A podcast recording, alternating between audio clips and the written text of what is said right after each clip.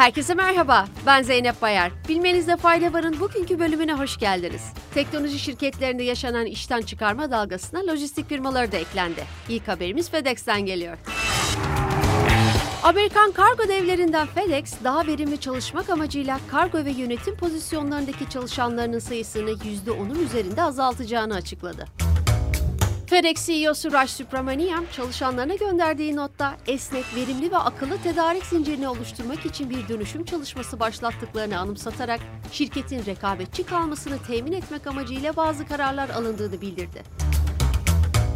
Bir teknoloji haberiyle devam ediyoruz. Güney Koreli teknoloji devi Samsung, yeni premium akıllı telefonu olan Galaxy S23 serisini Unpacked etkinliğinde tanıttı.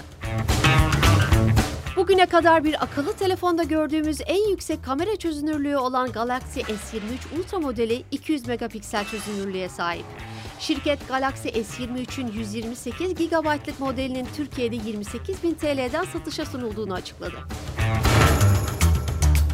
Facebook'u günlük olarak kullanan insan sayısı 2023'ün Aralık ayında ortalama 2 milyara yani dünya nüfusunun yaklaşık dörtte birine ulaştı. Beklenenden daha büyük büyüme, maliyetlerin artması ve reklam satışlarının düşmesi nedeniyle baskı altında olan şirkete ilişkin yeni bir iyimser hava oluşmasına yardımcı oldu.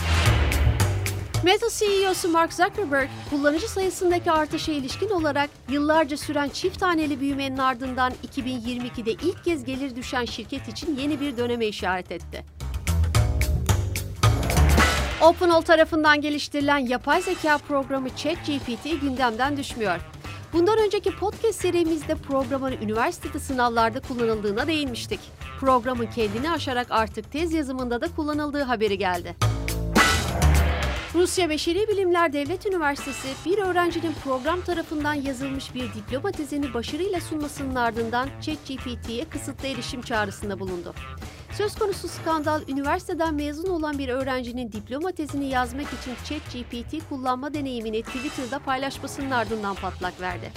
Tezin üniversitede başarıyla sunulduğunu açıklayan öğrenci, askeri bir geçme notu aldığını ve tezin yazım süresinin sadece 23 saat sürdüğünü belirtti. Dünya genelinde süt fiyatlarını etkileyebilecek bir haberle noktalıyoruz. Çin devlet medyasında yer alan habere göre Çinli bilim insanları alışılmadık derecede yüksek miktarda süt üretebilen 3 süper ineği başarılı bir şekilde klonladı. Proje Çin'in süt endüstrisinin ithal ırklara olan bağımlılığını azaltmak için bir dönüm noktası olarak kabul edildi.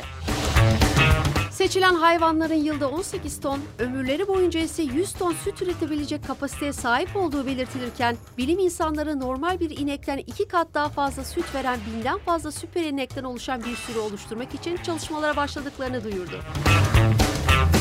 Bilmenizde fayda varın bugünkü bölümünün sonuna geldik. Yarın tekrar görüşmek üzere. Hoşçakalın.